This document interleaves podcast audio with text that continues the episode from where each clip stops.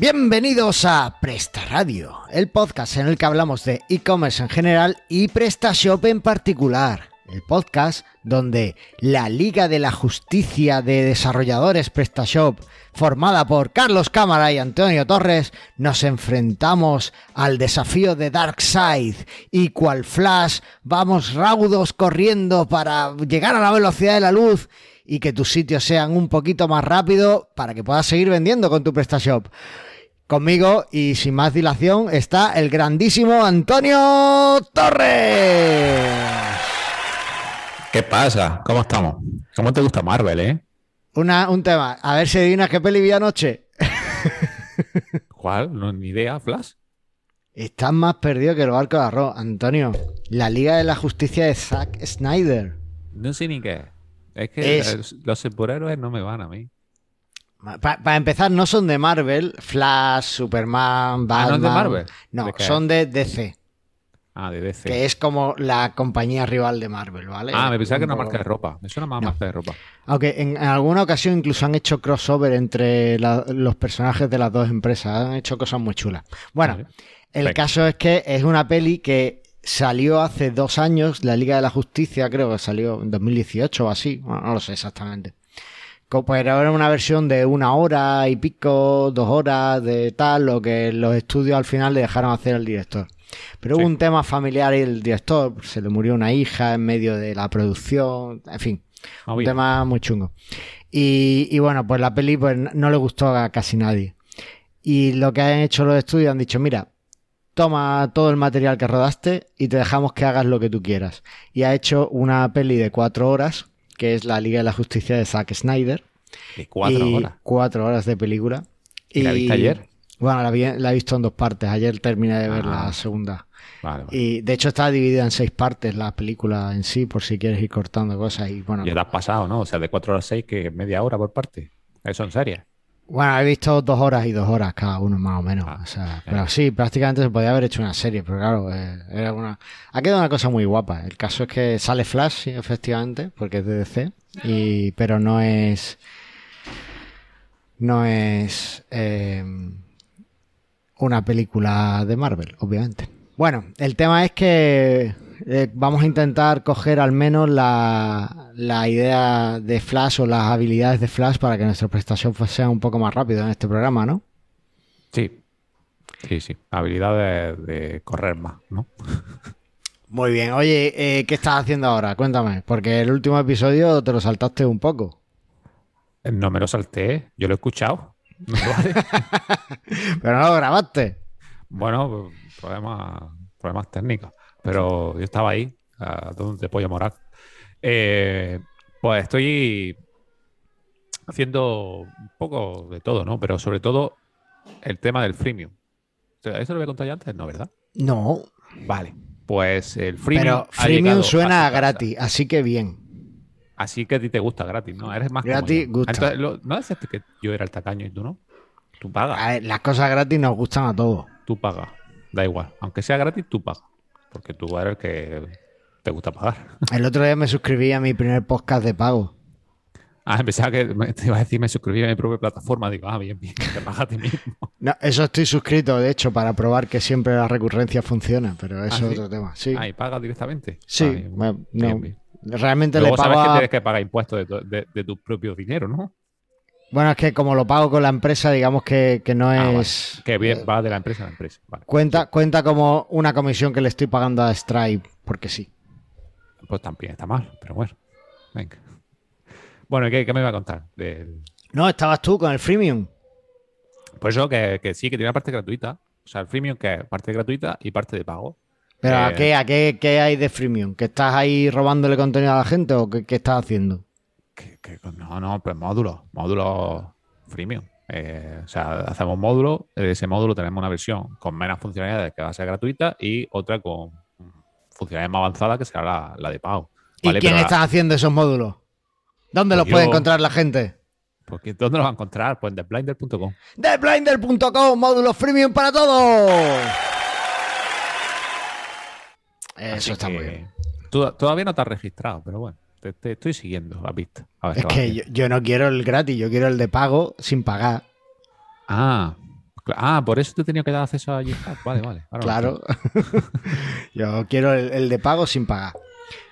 Vale, pues, pues eso, prácticamente estamos ahí a tope con eso. O sea, eso no se había visto, no se ve en PrestaShop, ¿no? ¿Qué módulo has visto tú freemium en PrestaShop? Pues la verdad es que no, no mucho. No, no, lo pues, Vamos a revolucionar el mercado. A mí el modelo freemium de, en cuestión de módulo, plan y tal me gusta mucho porque permite que el cliente o el usuario pues, pueda tener ciertas funcionalidades y si no necesita pagar más, pues le estás, estás ayudando a alguien.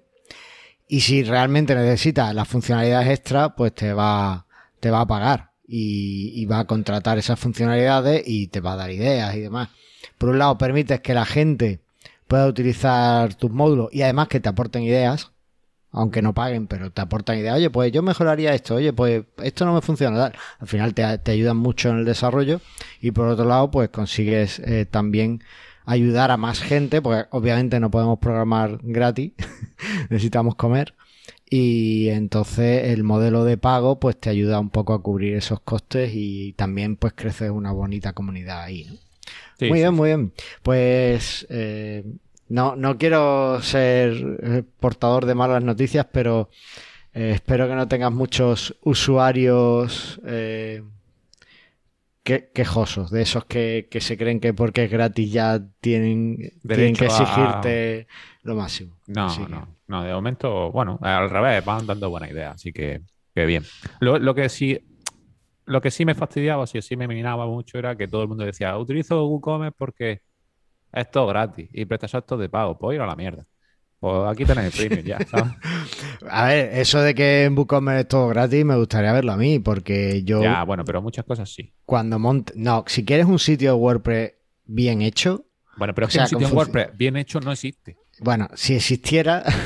pero la, única, la única opción de tener un sitio en WordPress con funcionalidades eh, que necesitas y que funcionen bien y que tal, y con WooCommerce y con métodos de pago y al final es pagando plugins o desarrollos a medida. Con lo cual, el que diga que WooCommerce es todo gratis em, está muy equivocado o no ha hecho un sitio en condiciones de e-commerce eh, para en un WooCommerce nunca. Eh, es así. O sea, al final no hay nada gratis y menos para vender. Si fuera para tener un blog, pues todavía, pero para vender. Bueno, pues ya sabéis que los tontos que dan cosas gratis para vender somos nosotros. Bueno, no, no tampoco, ¿no? Porque tiene una parte gratis, ¿no? Y una parte de pago. Sí, sí. Pues no, la parte gratis funciona al 100%. Me parece genial y además un movimiento estupendo en el momento en el que PrestaShop lo que hace es subir precio de módulos, pues vosotros ofrecéis los módulos de una alta calidad. Sí, no, no van a odiar.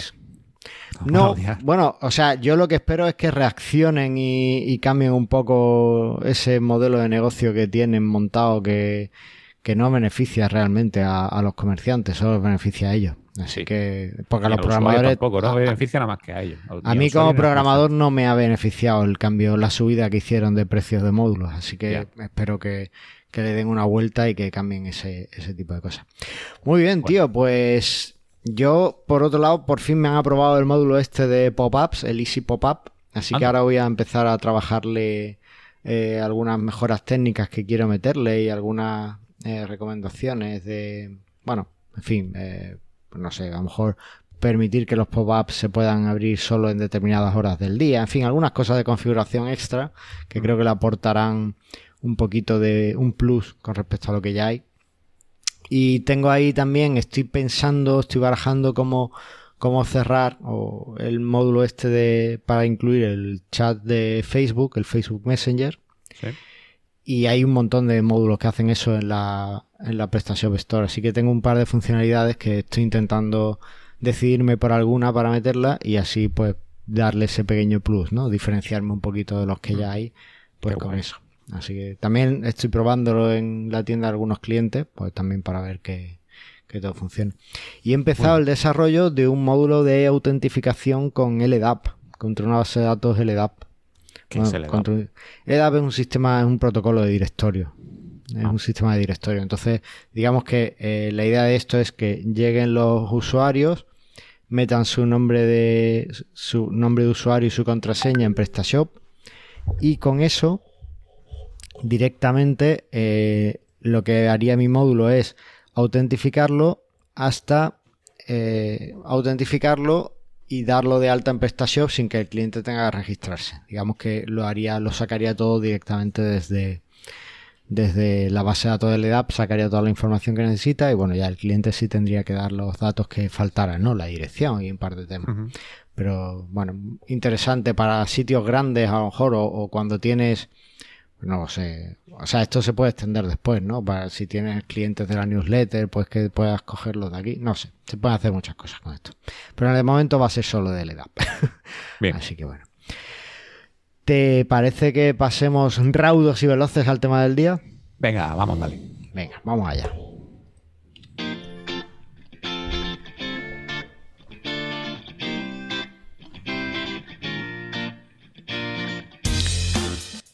Y vamos a hablar de las Core Web Vitals en PrestaShop. Oh, ya era hora, ¿no? Le tenías ganas, ¿eh? Yo no. Viste que, hablé de esto en Mastermind Joomla, dije aquí que habíamos hablado de esto en Mastermind Joomla y te pusiste, es que nada más que recomiendas Mastermind Joomla, pues yo quiero hablar de esto para PrestaShop. Y le tenías ganas. Bueno, bueno, bueno, bueno. No, no, no sí, bueno, no es para tanto. Ahí está el tema, eh, que hemos creado con las Core Web Vita. Ahí está el tema que hemos creado y es que eh, todo el mundo habla de esto, ¿no? El otro día me escribió un cliente y me dijo, no, no, es que eh, necesito que mi página eh, sea, muy rápida antes de que acabe. O sea, por supuesto me escribió pues a mediados de, febrero y lo que quería para primeros de marzo, obviamente. Ah, hombre, claro. Eh, tengo dos páginas.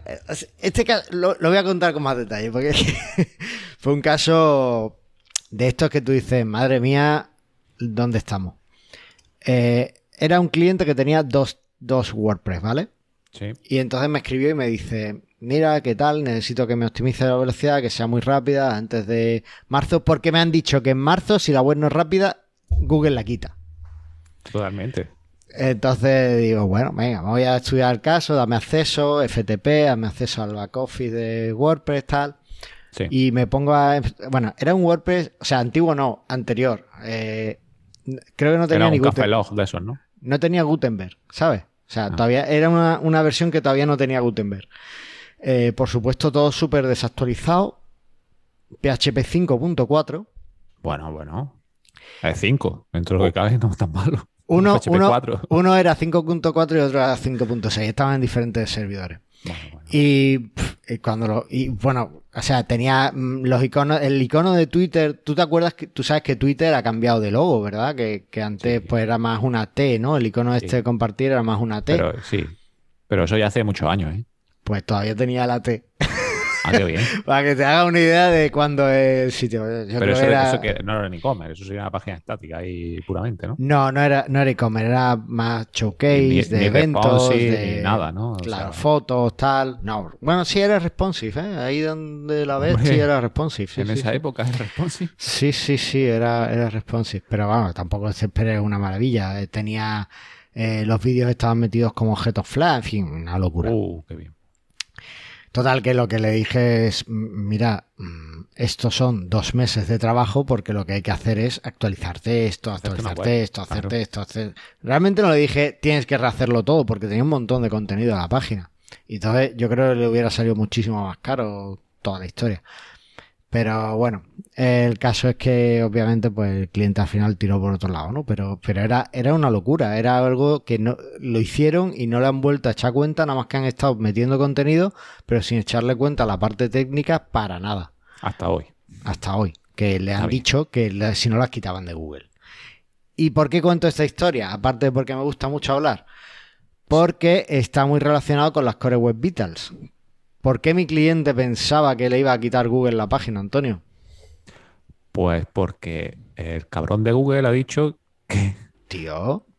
¿Es o no es? Eh, voy a tener que, poner la etiquetita de explícita del podcast. Es como, es como es. Y nada, que en, próximas actualizaciones, que no en marzo, creo que dijeron mayo, eh, tendrán en cuenta las Core Web Vital, sobre todo la de mobile, la de desktop no, eh, para la, el, o sea, para el posicionamiento dentro de su ranking.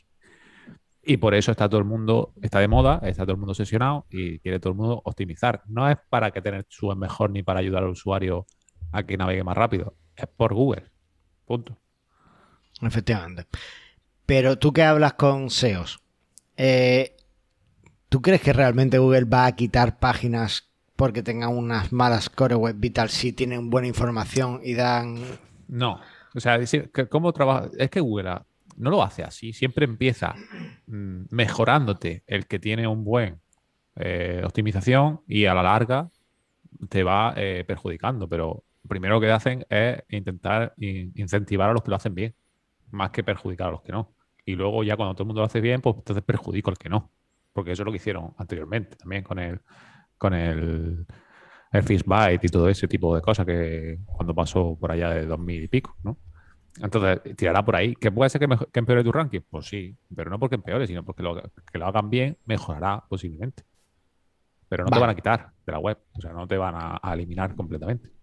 Bueno, una vez quitado este miedo inicial, realmente sí tenemos que tener una buena Core Web Vital. Ya no es por Google, sino porque nuestros... hay, que, hay que tener una buena velocidad, pero al final las Core Web Vital son sus métricas para ellos, para también su beneficio propio, no solamente el del usuario.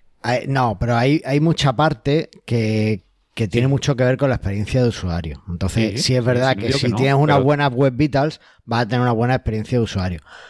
Pero sí es cierto que, al igual que, que cuando usamos GTmetrix únicamente para ver la velocidad, todo el mundo se fijaba en el numerito, el 100% en el porcentaje, lo que hay que fijarse siempre es en la respuesta en sí de la página, en velocidades, tiempos de carga, tiempos de tal, pero no en conseguir un porcentaje muy alto. ¿Vale? O sea que yo creo que, que, por ahí vamos. ¿Qué son las Core Web Vitals? Pues pues lo que eso, eh, unas métricas, ¿no? o sea, es que yo creo que ya todo el mundo sabe lo que son las core No, pero entonces, ¿para qué hacemos este episodio? Habrá que pues, Bueno, pero para desglosarlo un poquito, ¿no? O sea, lo que es idea o concepto global lo sabe todo el mundo, creo. Y si, no, hacerlo mirar porque yo creo que debería saberlo. Eh, son métricas de rendimiento que se aplican a páginas web.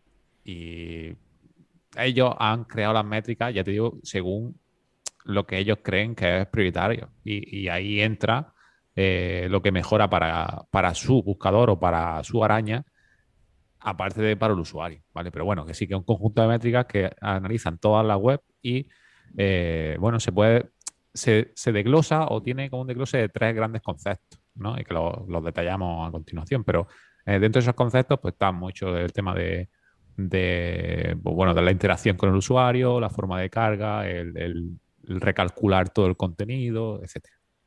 ¿Y cómo se mide? Me pongo delante de la página, le doy a, actualizar y le doy a un cronómetro y después lo paro cuando se haya cargado. Cronómetro eso es muy técnico, es por sensación. Tú le das y dices, pues creo que va rápida o creo que va lenta y ya está, con eso te va suficiente. No, pues está en su herramienta, ¿no? Eh, sobre todo el PageSpeed, que es lo que siempre se ha utilizado. Sacaron hace unos años el Lighthouse, que es para, bueno, pues directamente en Chrome viene incluido, aunque tú no usas Chrome, pero en Chrome ya viene incluido. No, pero para, estas cosas sí, sí la utilizo. Ah, sí, para esto sí uso Chrome, ¿no? Para lo otro no, pero para esto sí. sí. Bueno, pues viene incluido y eh, al final es lo mismo que el PageSpeed, pero eh, de tu carga propia de ese momento, en lo, eh, bueno, en local no, sino desde tu propio ordenador, ¿no? Porque lo otro al final del PageSpeed es una el conjunto de toda la gente que accede a tu web, que todas esas métricas las van guardando y te hacen como la media el Lighthouse pues te lo hacen sobre esa misma carga que tú has hecho en ese momento. Entonces, si, si estamos optimizando, lógicamente vamos a mirar el Lighthouse y no vamos a mirar PageSpeed, porque PageSpeed será un cómputo más global. Y luego tenemos la tools esa de Chrome DevTools, que ahí te dice en verde, rojo, como sea, cómo están las core web ¿vale? Pero es más visual que, los consejos que te puede dar Lighthouse o que te puede dar el PageSpeed. Vale. Entonces, pues son métricas de nuestra web que miden un poco la experiencia de usuario y la velocidad y las podemos medir con eh, PageSpeed, eh, Lighthouse y Chrome DevTools. Muy bien, ¿qué métricas son? Este, ¿Tú hoy no piensas hacer nada o qué? Como dijiste el otro, dijiste, lo haces tú. A ver, estoy, estoy guiando el programa, estoy, estoy, tú eres el experto. A ver, aquí Yo no soy experto. A ver, aquí hay que decirlo. ¿Quién de los dos tiene una plan, un tema de PrestaShop que ha conseguido un 98% en Core Web Vitals eh, móvil y un 100% en Core Web Vitals desktop. ¿Tú o yo? pero, vale, yo. Pero. Pues entonces, ¿quién tendrá que hablar? Porque bueno, pero, pero eh, entonces, ¿para qué hablamos? Es decir, pues ya está, descargar ese tema, utilizarlo y ya está. Y ya no, hemos terminado. ¿Para qué sabes lo que son las Core Web y con eso ya funciona? Eso era el, resumen del episodio. El resumen de, Ah, vale, vale. Bueno, lo decimos después. Venga. A ver, la primera métrica, el LCP, eh, Large Content Paint, que si tú lo quieres traducir, pues adelante. Large Content Paint, el, el pintado de contenido largo. Vale. Eh, esto, es, esto es el tiempo de carga en sí, de, está relacionado con el tiempo de carga del sitio. Lógicamente, cuanto más bajo, pues mejor, ¿no? Eh, lo que procesa el contenido más largo, ¿no? O, los elementos más pesados o más. No más pesados, sino más grandes visualmente. Los más grandes, sí, que haya. Más grandes visualmente, exactamente. Entonces, eh, aquí esto es donde te lo mide y te hace su métrica pues, para ver el tiempo que tardaría tu web en empezar a mostrar o mostrar ese tipo de contenido. ¿vale? Porque ahí, eh, ¿cuáles son los elementos que se consideran o que están dentro del LCP? Pues las imágenes en sí, la etiqueta o el, de imagen, no cualquiera de un JPG, PNG, lo que sea. Luego tenemos el elemento imagen, que ahí es donde metemos los SRC, bueno, donde metemos los, otros tipos de, imagen como WebP y tal, ¿no? Eh, donde lo podemos meter. Eh, los elementos de vídeo, y ya también a nivel de CSS, pues que podemos cargar fondos, podemos cargar imágenes a través de CSS, pues también sería estaría englobado dentro del LCP, además de los elementos eh, de bloque de, eh, texto, los nodos de texto o elementos de texto que, se, serían como los párrafos. Entonces, todo ese tamaño es lo que va a medir eh, el LCP, cuánto tiempo tarda en cargarlo o en mostrarlo visualmente al usuario. Efectivamente. Este parámetro, si no me equivoco, está muy relacionado también con el redimensionamiento de elementos, ¿vale? Quiero decir, cuando tú cargas tu página, eh, si tú no le indicas o si el navegador no tiene dónde ver cuánto ocupa cada cosa, por ejemplo, en la imagen no le indica el tamaño, pues el navegador lo que hace es que le asigna una altura de 1. Cuando después ve que la altura de la imagen es de 100 píxeles, por ejemplo, pues lo tiene que redimensionar. Y en eso también se retrasa eh, la carga de la página, porque una vez que lo ha pintado, tiene que repintarlo todo. ¿Vale? Entonces es un parámetro. Sí, o sea, sí, pero eso es el CLS. ah, es el CLS. Sí, eso lo hablamos pues entonces no he dicho nada. Pero bueno, que sí, que sobre todo, o sea, tener en cuenta que va eh, todo relacionado con, el tema de la imagen.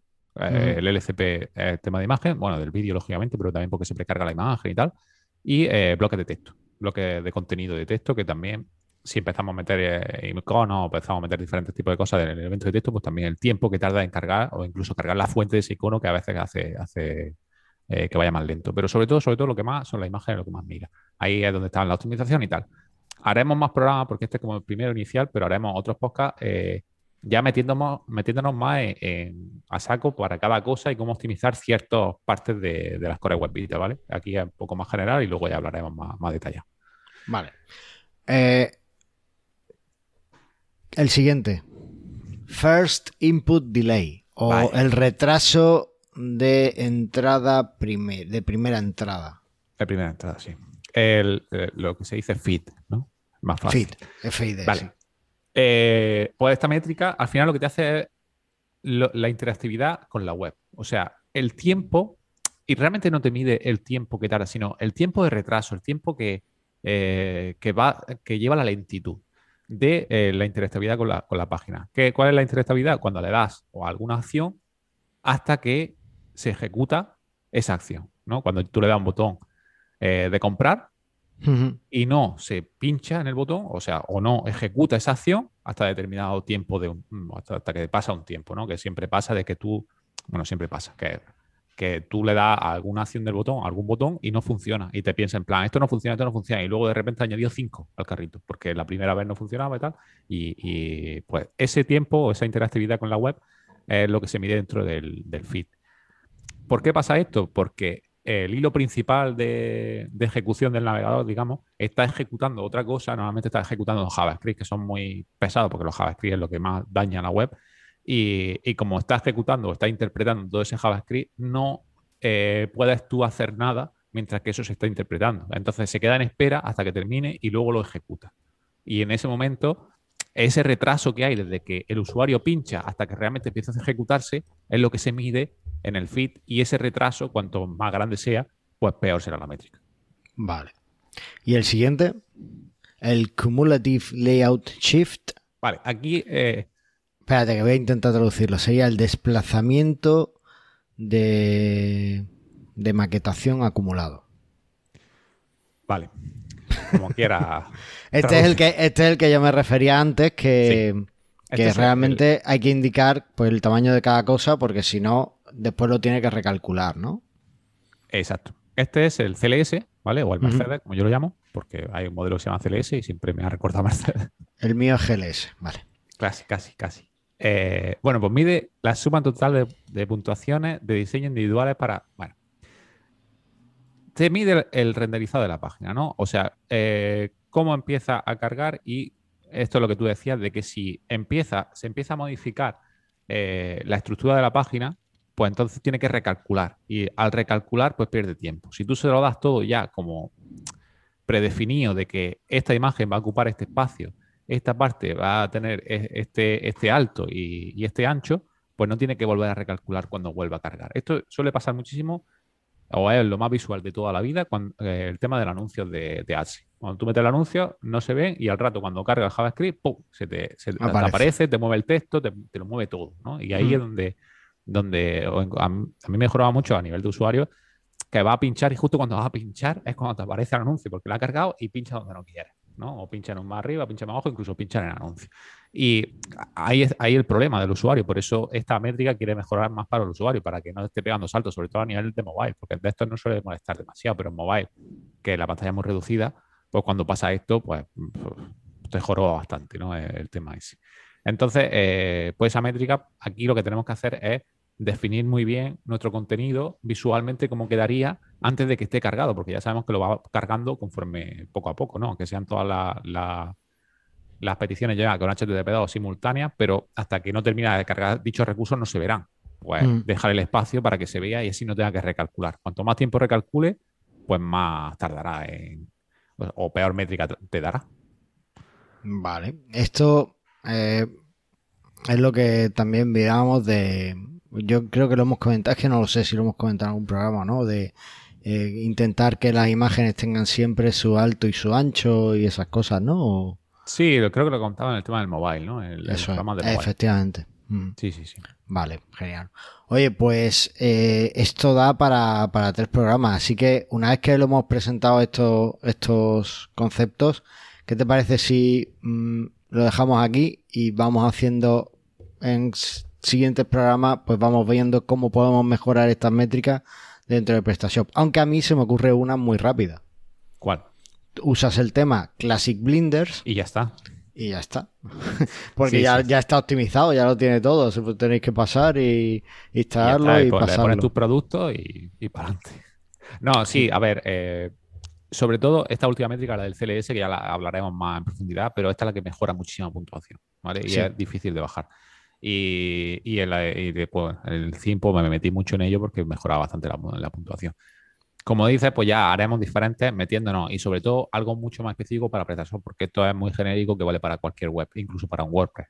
Pero nos meteremos en cosas ya muy más específicas de cómo hacerlo en PrestaShop, de cómo optimizar imágenes, de cómo meterle tal, de qué plantilla utilizar y tal. Eh, pero bueno, para el primer concepto de, de por qué es importante tener las core web y tal, bien optimizadas pronto, ¿vale? Ahora, que si las queréis optimizar antes de mayo no las tenéis, vais tarde, porque ningún programador te lo va a hacer en un mes, No. creo. Bueno, depende del estado de- del sitio. Hombre, o lo sea, tenéis muy fácil, utilizáis el, el theme y ya está hecho. ¿no? Claro, no, aparte, yo, yo, por ejemplo, sí he estado trabajando en un sitio que, que optimiza- hemos optimizado Core Web Vitals en un mes, pero porque tenía, tenía cosas que, que eran eh, rápidamente mejorables. Por ejemplo, pues le hemos subido un poco la versión de PHP, que como era un Sí. 1.6, pues estaba en 5.6, la hemos subido a 7, hemos mejorado algunos temas de caching, hemos mejorado el CLS sobre todo. Eh, la, hemos cambiado para que las imágenes en mobile pues se distribuya solo eh, el tamaño de la imagen adecuado, en fin, un par de cosas que, que han mejorado mucho las Core Web Vitals en móvil por, por, por eso, pero porque era un sitio que más o menos estaba bien construido y ya habíamos trabajado antes en mejoras de móvil. Entonces, bueno, Claro. Sí, Eh, aparte, y no tendría tan, tan mala puntuación. Ahora, si tenía una puntuación de un 5, sí, no, pues tenía- subido te- a un estaba en 90. rojo, ¿eh? estaba en rojo. ¿estaba en rojo? Estaba en Ah, rojo. Pero es que, es que, pero porque tenía la ima- era, las imágenes eran un problema muy gordo. Entonces, Es que el el 90% de los problemas son la imagen. era, era un problema. Muy bien, bueno. pues eh, hablando de imágenes, ¿qué te parece si dejamos que eh, desde SEO Blinders nos ilustren con un tip SEO? Hombre, dale, a ver qué nos cuenta. Venga, a ver qué nos cuenta.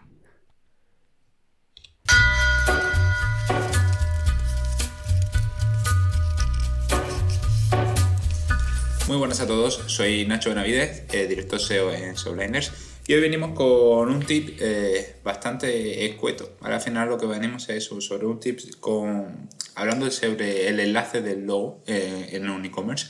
Y bueno, ¿qué podemos hacer para optimizar este enlace? ¿vale? Es eh, un pequeño tip, ¿vale? Pero que si se hace mal, que mucho e-commerce veréis que está mal, pues realmente puede darte algún que otro dolor de cabeza. Eh, vale, ¿qué tenemos que tener en cuenta en el logo de, nuestro e-commerce? Pues punto uno, eh, es innecesario que la home se enlace a la home desde la propia home, ¿vale? Es decir, si estás en la página de inicio, al enlace del logo lo puedes quitar, ¿vale? Así estarías quitando un enlace repetitivo hacia ti mismo. Esto tampoco es que sea está arreglando nada ni que de la cuesta vaya a subir muchísimo, ¿vale? Es simplemente un enlace repetitivo, unas cositas que se puede hacer. Lo que sí que tienes que tener en cuenta, que es bastante importante al final, que el enlace en el logo es un enlace en una imagen. Y es decir, es un enlace que eh, por defecto no tiene un anchor test, ¿no? El anchor test que debería de utilizar sería el alt de la imagen. Entonces aquí tienes que aprovechar bastante a nivel semántica de elegir un buen alt para tu imagen para que te funcione eh, como un buen anchor test.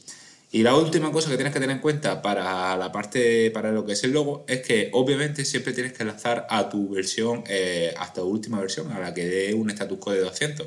Si no te puedes estar enlazando, imagínate, imagínate que tienes directorios de idiomas de español e inglés y que estás enlazando a la versión, eh, a la URL sin ningún tipo de directorio de idioma, que luego eso te está haciendo un 301 a la URL del idioma, ¿vale? En ese caso tendría un enlace a una redirección en toda la web y eso no lo quieres. Así que lo que tendrías que hacer es siempre, siempre enlazar a, a una URL que dé un status code de 200. Así que nada, eso es todo. Nos vemos en el siguiente. Y después de esto, pues no tenemos más que contar que hablar un poquito de lo que nuestros oyentes nos han dicho. Así que, ¿qué te parece si hablamos del feedback? Aunque creo que vamos a tener algunos episodios sin feedback, pero, Sí. pero este último como despedida. Venga, pues dale, que va orientado a ti por tu último gran programa. Sí, además tengo alguno que no, que no está aquí. Venga. Ah, tienes más, vale.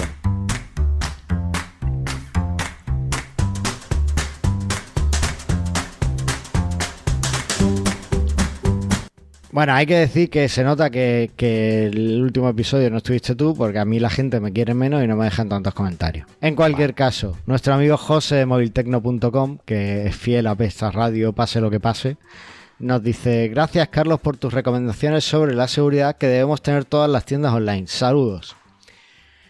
Y pues efectivamente, José, gracias y yo espero que tengas tu copia de seguridad bien hecha. Tú, tú has dicho que has escuchado el último programa. ¿Qué te pareció? A mí me pareció soso y que no, por estuvo Dios- bien. A mí no me pareció soso. A mí me parece que estuvo bien. Lo, lo que saqué muy en claro es que antes había un módulo para hacer backup y ya no. Y dije, Bueno, ahí hay esa- una- que sí lo hay, pero de pago. Y dije, bueno, ahí hay. Quizás deberías hacer uno, ¿eh? No, eh, o sea, yo eh, después de ver toda la problemática que tienen las copias de seguridad desde PHP, el problema es que se No hacen desde hacerlo, PHP. Creo que, que es muy... Es un problema... No es, no es trivial. Y además, yo utilizo Akiva solo y me parece una herramienta genial que tiene versión gratuita y versión de pago. Es más, algún oyente me ha escrito después del episodio que le asusté tanto que se han hecho, se han suscrito a Akiva solo y lo han instalado y lo tienen configurado y andando en sus servidores. Y me alegra muchísimo. O sea, nada más que con que ese oyente tenga ya la tienda segura, yo eh, me doy por satisfecho de ese programa. Para mí, de los más efectivos de la, de la temporada. Porque realmente es muy importante que tengamos una copia de seguridad. Es más, este oyente me dijo, oye, pero Softaculous también me deja hacer una copia de seguridad, tal. Vale. Dice, ¿qué diferencia ves? Cojo las dos. No lo sé, pues tú, tú verás. A mí de aquí va solo, me gusta mucho que la puedo mandar automáticamente a otro servidor.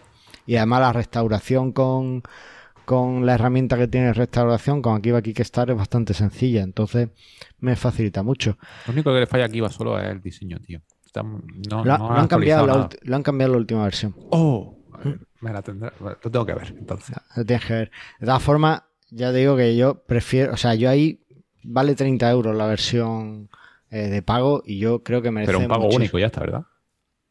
Lo puedes renovar todos los años. Si no Bueno, pero me refiero que no es mensualidad de. No, no, tú pagas suscripción ni 30 nada. euros al año. Y lo tienes por para tener- siempre esa versión. Esa versión la tienes para siempre. Tú pagas 30 euros y tienes la versión. Durante un año, la última versión que haya en ese año, la tienes La para siempre. Sí, no, Ya- no dinero. O sea, 30 euros al año es. Claro, es que. Y lo puedes mandar, ya te digo, a cualquier sistema que, que quieras, porque además implement, como implementa. Eh, también lo- la- esto como Wasabi que tiene que tú Sí, puedes sí, sí. usar El la- S3. Sí, el es te- el el tema S3, de- el protocolo claro, S3, protocolo pues tú S3. puedes tenerlo en cualquier proveedor de, de alojamiento que quieras. Lo, ¿no? lo único que lo tienes que instalar en el mismo servidor donde tienes la web, ¿verdad? Tú no puedes tenerlo en un servidor intermedio. No, tienes que hacerlo en un servidor, el mismo servidor que tienes Y en la por web. cada web tienes que instalar una que va solo. Depende cómo las tengas, pero si, si juegas un poco con el servidor, podrías tener un único Akiva solo. Y si juegas para... con permiso, para que tengas Claro. acceso de otra suscripción y demás. Claro. sí. Pero Ya, yo, por lo- Lo ejemplo, normal es que no, ¿no?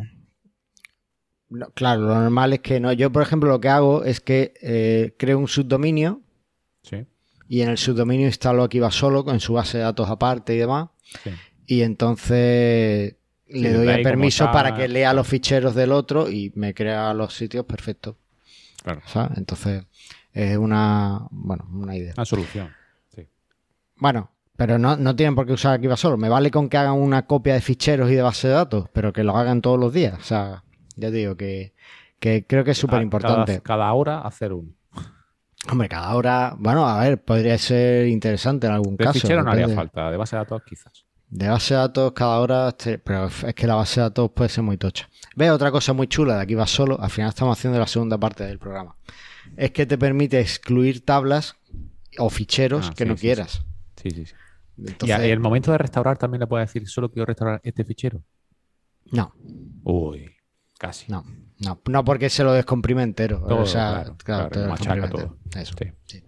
Así que también me preguntaron por eso, por si era posible, si había alguna forma, pero no, con aquí va solo no. Ahí ya tendrías que meterte en un sistema de staging como Staging for All o incluso meterle Git a tu servidor, ¿no? Que también con Plesk, Sí, por sí, ejemplo, puede, puedes puede. tener Git ahí metido, o sea que bueno. Sí. En fin, no nos enrollamos más con eso y lo dejamos aquí, ¿te parece? Perfecto. Muy bien, pues tened cuidado, sed rápidos con vuestras tiendas, porque aquí desde Presta Radio lo único que queremos es que vendas Vendas más. más.